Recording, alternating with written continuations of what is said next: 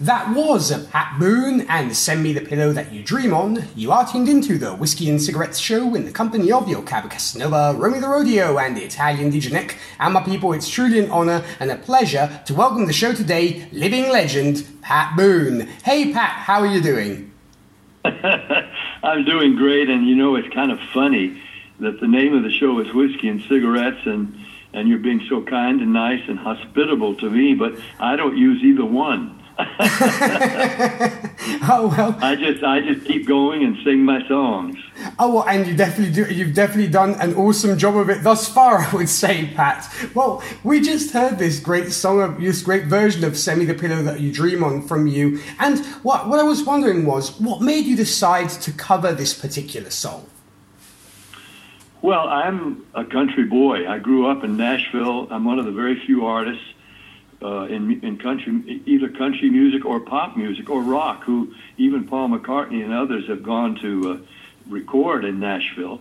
But I did not. I grew up there, and I my first records were country records, and I continued to make to record country music my whole career. I've probably done more country songs and even country albums than some who are considered country greats now just because of the sheer numbers of records, because that's the music I grew up in, the music I love, and uh, even though I love it all, the, the country songs with real heart, real emotion, like Send Me the Pillow You Dream On, just, they're my thing. That's what I love and you definitely did an awesome job of it. And you know, you of course recorded numerous country songs throughout your career. And you know, yeah. how did you how did you go about choosing which particular songs you wanted to cover? I mean, did, what was it that you know maybe attracted you to certain songs compared to others?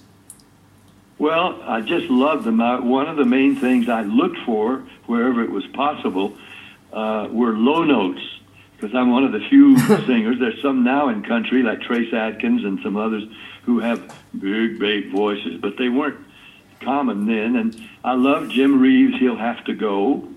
I love some of the other songs that gave me a chance to use my my lower tones, baritones, uh, rather than the kind of middle or uh, or tenor tones of so many singers. So the the songs I love to sing were mainly romantic songs but gave me a chance to, to sing in my normal uh, voice range. Mm.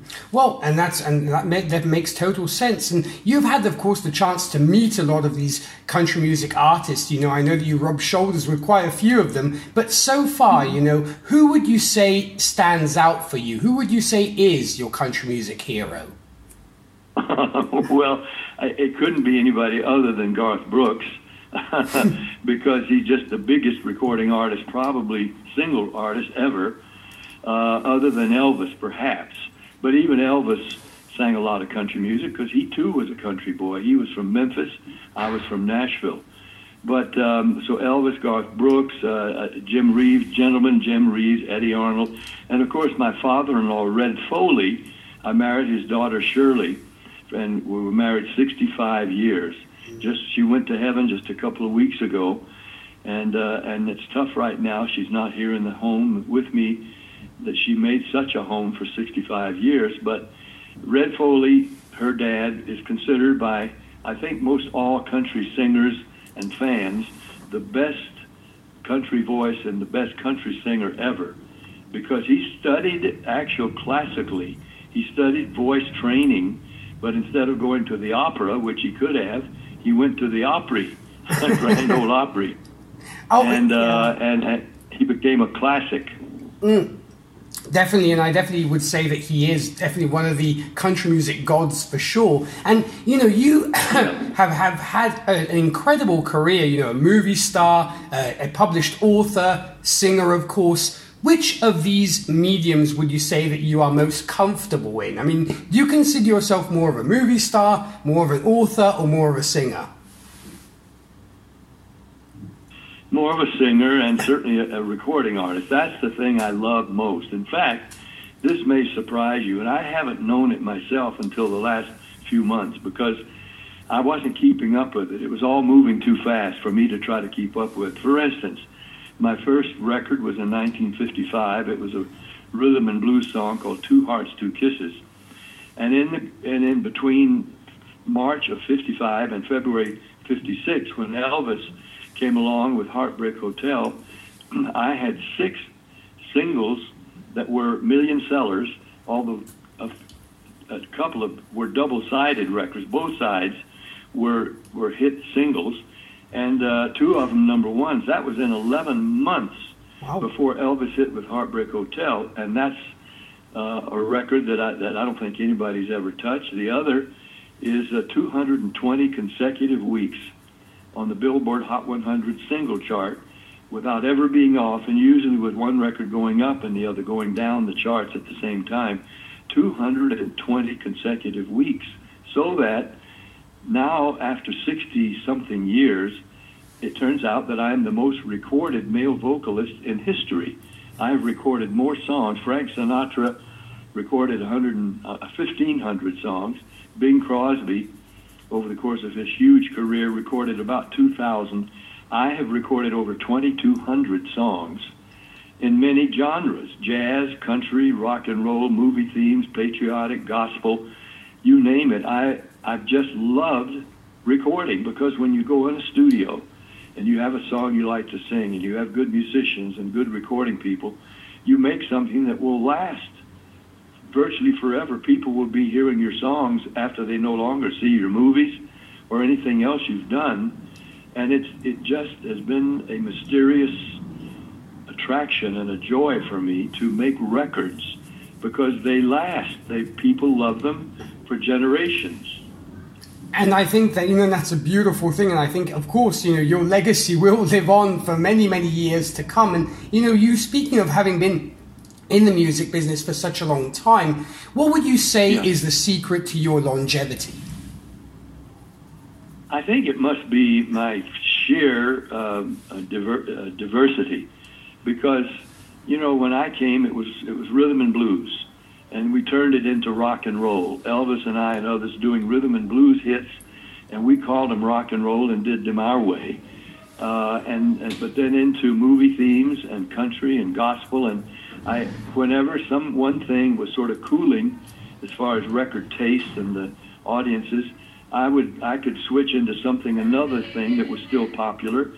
And in my 50th year as a recording artist, I put out five albums, which was stupid because uh, the record distributors could not handle five albums by the same artist. I should have known that. But in my enthusiasm and gratitude for 50 years, now it's over 60, but 50 years, I put out a country album, a gospel album, a patriotic album, uh, a real rock and roll album, and a, and a uh, let me think, what am I leaving out? I, I guess, well, the heavy metal, the heavy metal album and uh, with big band jazz re, uh, arrangements. So I was just too eclectic, really, for my own good, uh, because people were confused about who I really am or was. But still, now you can go back and listen to all of it and, and say, well, he was a good jazz artist, he was a good country, he was a good pop artist, he was a good rock and roll artist.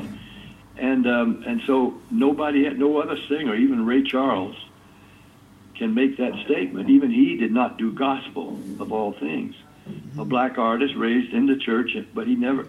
A lot of his music sounded like gospel, but it wasn't. Mm. and so uh, I, I, I guess it's my sheer eclecticism or diversity that kept me going in, in, in, in the public eye and ear. Oh well, definitely. I think you know if you can stay current, I think that's definitely a, a recipe for success. And of course, you touched up yeah. on Elvis a few times. I know that Elvis actually opened for you in '55 on the Pat Boone Show. And when it comes yeah. to Elvis, what are your treasured memories of him? Well, he was simply a nice guy, a fellow Tennessean. He was he was extremely talented. Of course, he was extremely handsome as people said, he looked like a Greek god from some of the statuary uh, from the from the Greek days.